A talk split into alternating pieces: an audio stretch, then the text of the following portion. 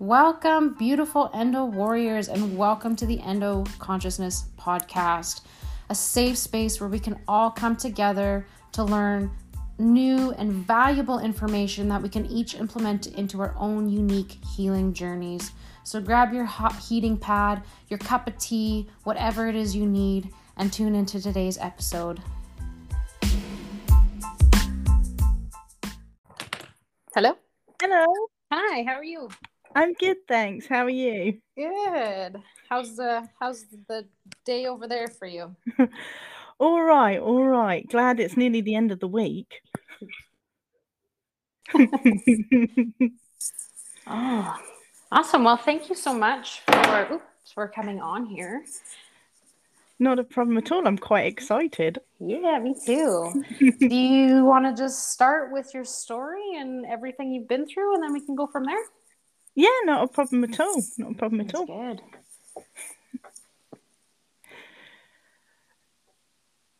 Uh, so yeah, my my my story, I suppose, of when I when I started endometriosis. So I um I started my period when I was about 15 years old.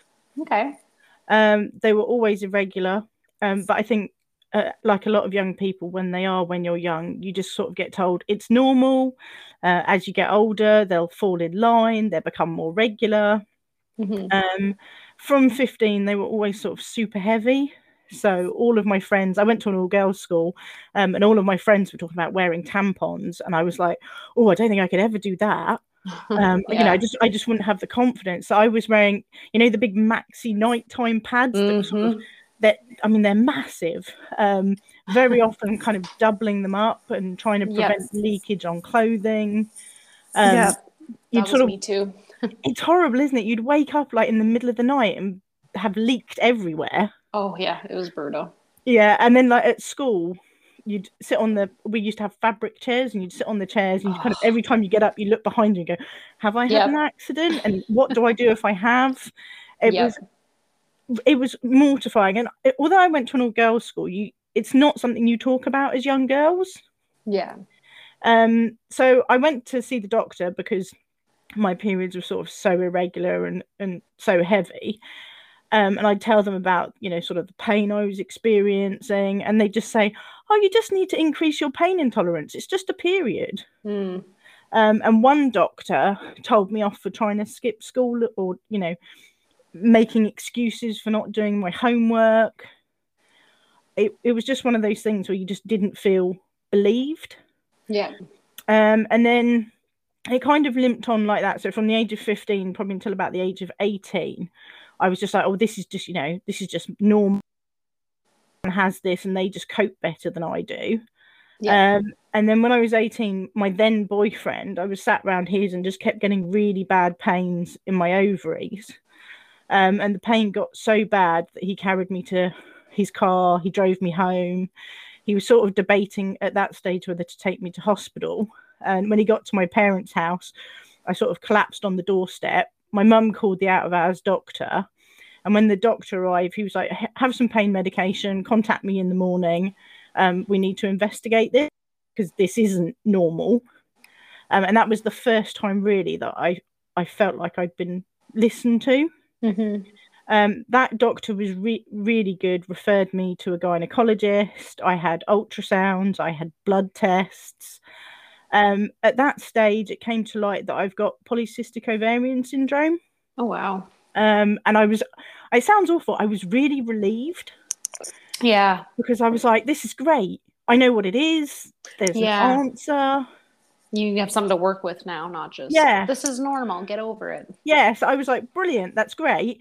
I was like, it explains the irregular periods. Um, it like I have excess hair, it explains that. It Mhm. explains the chronic fatigue. I was like, the only thing it doesn't explain is I still have heavy periods. I have nausea every month, and I have really bad pain, and none of that seemed to fit with the PCOS. But I was like, you know what? I'm going with this because it's taken years to get here. I'm Mhm. happy. Um, sort of over the next few years, just we kept going back for ultrasounds and tests, and it was really frustrating because every time I'd talk about the pain, they'd go, "Oh, you don't have PCOS," and then I'd go back again, and they go, "You do have PCOS," and it, literally years of backwards and forwards going on about this pain going on about the nausea and just going oh maybe you're, maybe you're anxious maybe the nausea is your anxiety or maybe it's all in your head you know and it, hmm. even though i'd had this diagnosis still frustrating yeah and then kind of fast forward to 2014 and my husband and i were referred to a fertility consultant mm-hmm. um, because due to the pcos and my lack of periods um, they were like, it's going to be really tough for you to get pregnant naturally. Yeah. Um, we did various different fertility drugs, which weren't successful, and got referred to IVF. Um, and it was after we had a failed cycle and a miscarriage. The pain in my ovary was just excruciating. And I was the the hospital like, oh, you know, maybe it's ectopic. They ruled that out, and they were like, we just don't know what this pain is. We're going to refer you back to your gynecologist um, and they'll have to do further tests. The gynecologist was just like, "Oh, I think it's your PCOS. Um, you know, you could go on the pill, mm-hmm. but if you want to have children, that's you not... can't. Yeah, that's that's not a solution." um, and then in 2017, after my husband and I had been through sort of multiple rounds of IVF, we were like, "This just, you know, it's not for us." Um, but we still want to try and be parents.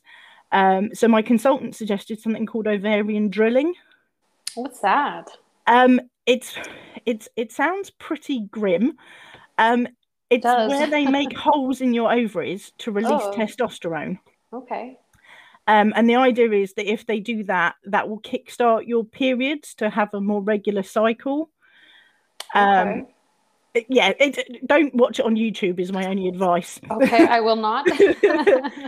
Um, so my consultant at the time said, We'll do that, but also whilst you're under, we'll sort of do a full checkup and just see what else is going on, um, see if we can identify what this pain is that you keep talking about.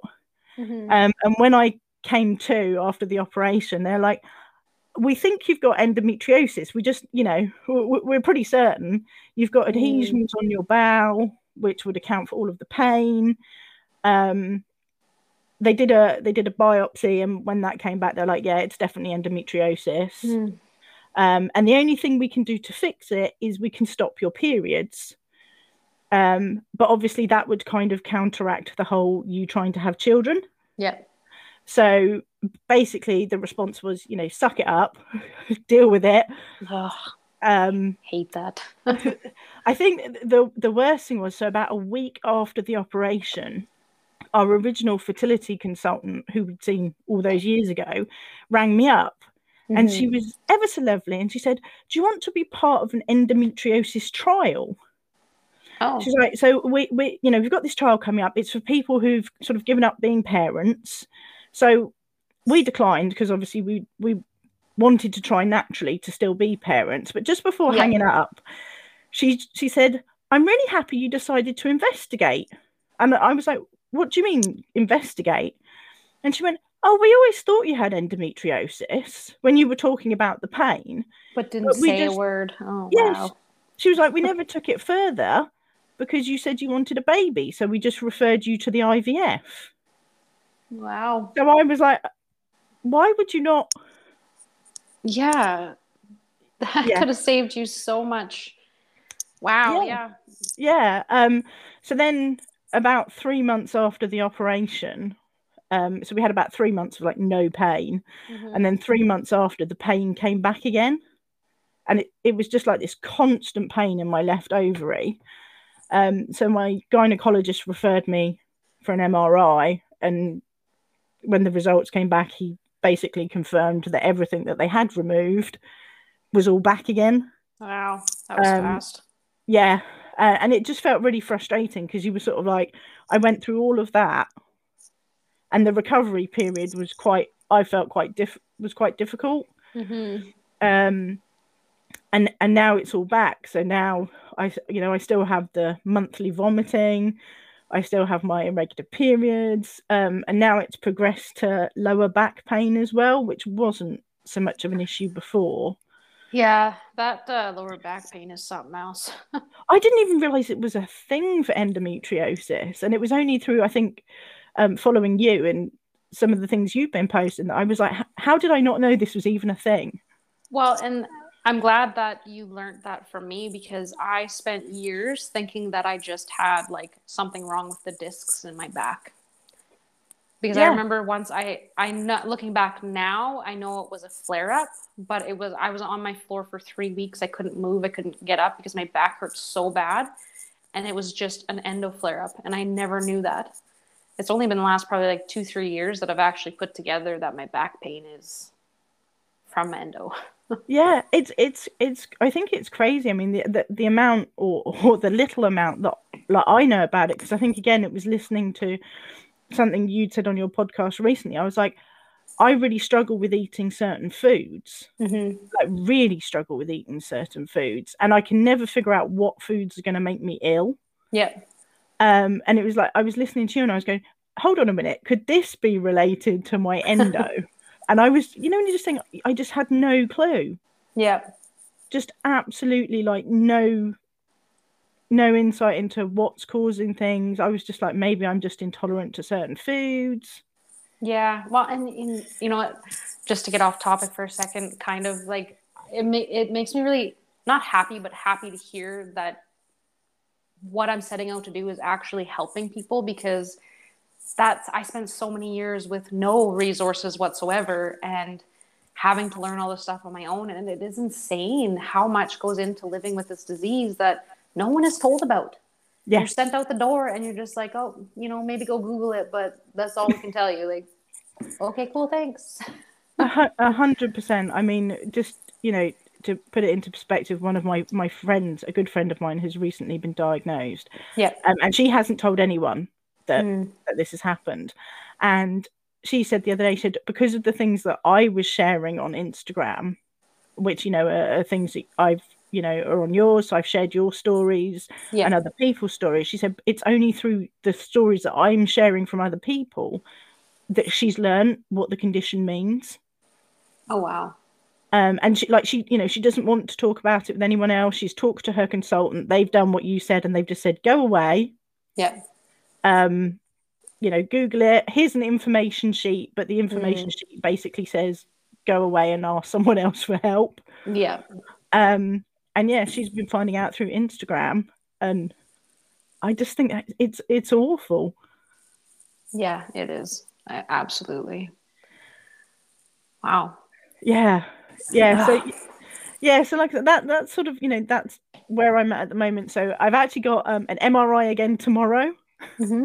Um, so I think following on from last time I chatted to you, obviously I'm struggling with the with the vomiting and, the, and, mainly the back pain. So they've scheduled an MRI to go back through and see how it's progressed. Yeah, hopefully um, they can give you some good answers.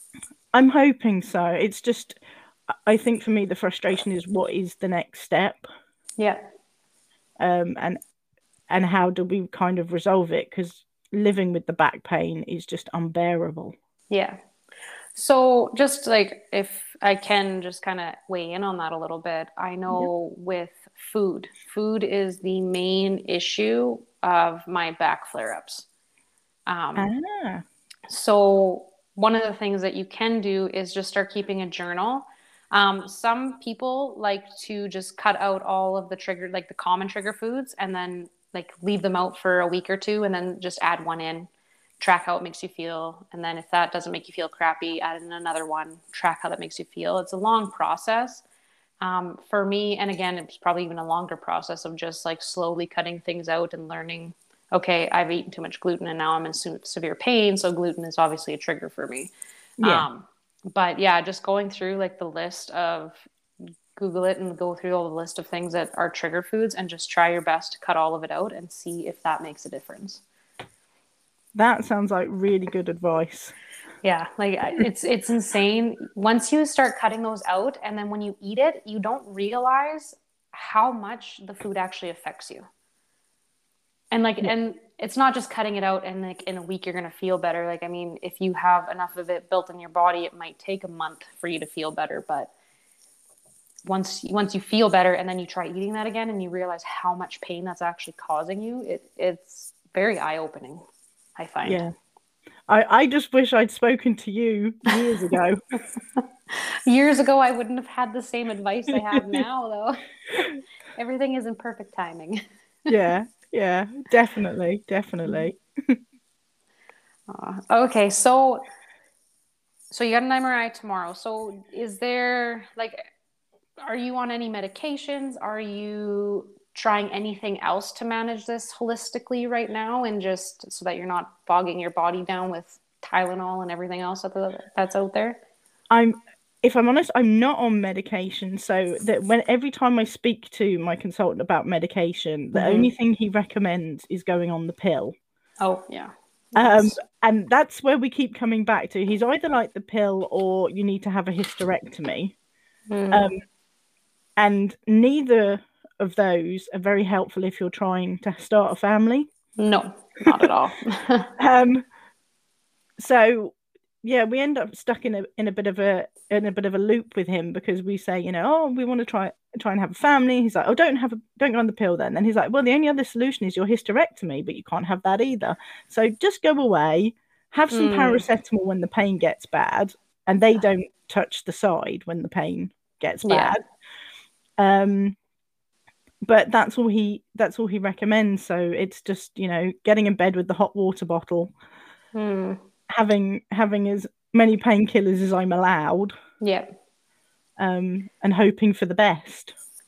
So, have you looked into excision surgery by chance? I haven't. No. Because that, so I definitely recommend never ever getting ablation surgery because that just causes more issues than good. Um, but yeah. excision surgery is where they cut out all of the scar tissue and the endometrios endometriosis that they can see um, and so I had that done when I had my hysterectomy, and it helped a lot because I'm not having as much pain as I was. Um, definitely is not a cure, but it definitely takes away a lot of the scar tissue inside your body. So that might be, um, if that's something you're interested, obviously do your research, yeah. make your decisions that way, but it might be a way to help you get to a point where you're in less pain. So then you can start trying for a baby and doing all of these things. Yeah, no, de- definitely. Like I said, I think because after the um after the ovarian drilling, I think they did that initially. Mm-hmm. Um, and I think that's what they're probably going to suggest after the MRI is we have it done again. Yeah. Um, my only fear is how quickly it comes back. Yeah. Because last time it was that three months, and I'm like, if it's three months again, but did so they did exer- excision yeah. surgery on that one? Oh, yeah, okay. yeah, oh, yeah, yeah. Well, and then that's a lot of the things with the food too, because endo is estrogen fueled. So if you're say eating soy or a lot of like the trigger foods, some of that can cause like I know a lot of red meats can cause um, your endo to grow more quickly. I was to say, now you tell me that. I love red meat. It's one yeah. of the things I eat the most. Oh yeah, and that it's one of like the most common trigger foods in people with endo. Yeah. And then so. I've been avoiding normal milk because of polycystic ovaries mm-hmm. and probably having soya milk. Mm. I made I made the switch to almond milk. Ah. So there's no soy in it. Um, and, and not everyone likes almond milk. I know there's oat milk and stuff like that too, but um, there's definitely other options out there. yeah. Yeah, I just like that. I just wish someone would talk you through it when they, you know, when they give you the diagnosis. They avoid these foods yep. and do this. Yep. It'll help you so you won't have the pain. yeah. Oh, I know. I wish there was way more information out there, but yeah. I mean, that is the point of this podcast. And I'm like, I love seeing everyone with their pages on Instagram and Facebook because it's just more voices out there. Yeah. Yeah. So eventually, maybe. I mean, we're already getting a step in the right direction. I was talking to someone yesterday that, um, you know, they were actually given some good information from their doctor and places to start looking. So I was like, at least we're, we're starting to get there very slowly, but just got to keep putting our voices out there. yeah, yeah, we're, we're doing well. I mean, Endometriosis UK, one of the charities that I follow, they do a lot of great work. That's good. Um, and they give a lot of information. Um, and they're really doing a, a big campaign to try and push the the you know the time frame for diagnosis as well. Mm-hmm. um, because the fact that on average it's eight years yep. is crazy. Oh i know. It's sad to think about. It's yeah you know, when you talk to people and they're how long you've had to wait just to hear that news. Yeah. It's yeah. And how bad your pain has to get before they take you seriously. Yeah, and I think like we were talking about earlier, the fact that we all get told it's just normal. It's Mhm. just normal. Go away. It's just normal. Your pain threshold is just needs to be higher. Yeah. It's uh, it's it's always sad when it's a relief to hear that you have something. Yeah. To have a reason for all of your pain that it's not just in your head or you're not a wimp, essentially. Yeah, which is how you feel, isn't it? It is how they make like, you oh, feel. Man, I am such a wimp. this is how it is. How come my mom doesn't look feel like this? How come my friends don't feel like this? Like Definitely. I think for me as well, because I went to that all girls school and seeing all my friends not struggling, mhm. um, and also the adverts for for Tampax and things where you know all the girls are dancing around in white outfits. Oh my god, I know. Those are so dumb. and I'm like, one, I would never wear white if I was yeah. at all because I never knew when mine was going to surprise me. hmm Uh, and two, even if I did know when it was going to come, because it was so heavy, it was like I'm not going to wear white, and I'm certainly not dancing through the hills. Right? I'm, do I'm in- not feel that good. no, I'm in bed curled up with my hot water bottle and my painkillers, and hoping Oh. that it will end soon. Yeah. I know those freaking tampon and pad commercials are ridiculous and like Yeah, I'm I'm glad they've started to change them now because me too, yeah. it was always, you know, like I say, seeing them and just going, is that what I'm meant to feel like? Because I don't. I really don't. Not even a little bit. no, definitely not. Oh goodness. Ah, so is there anything else that you would like to share or talk about while I have you on here? Um, I just think I suppose it's really important. Like what you're doing is amazing. Um, I think the podcast is really important, and I just think it's really important that people know that they're not alone going through this. Yes, Um, absolutely. you know, there are so many of us who are dealing with it, and you know, it's it's good that you're speaking up and letting people know that they're not alone, where they can get information, and also that you know, if they are worried about having pain, um, that they just need to keep pushing and letting their doctors know and not taking no for an answer and you know not being told it's just your period hmm you know your body you know what's right um, Yes. and I just think that's really important. Like I say, I absolutely, I, I I think what you're doing is vital for people. Yeah. Well, thank you. Appreciate that. It's nice to hear that. Like I say, it's it's been a, you've been an absolute brilliant resource for me. So Oh, that's good. That's good. I'm glad. I am glad, and I hope that there is more. I, I really want, you know, my my hope is that more people start speaking up and you know providing that. In- Unless there are the bigger of a voice we have, you know. definitely, definitely, I think Yeah. also the more stories you hear, um, the more you can relate to people, and you can find stories like your own. Yeah, and less alone you'll feel. Yeah, and you, it's sad, but you start to feel a community of of women who are you know going through what we're going through. Yeah.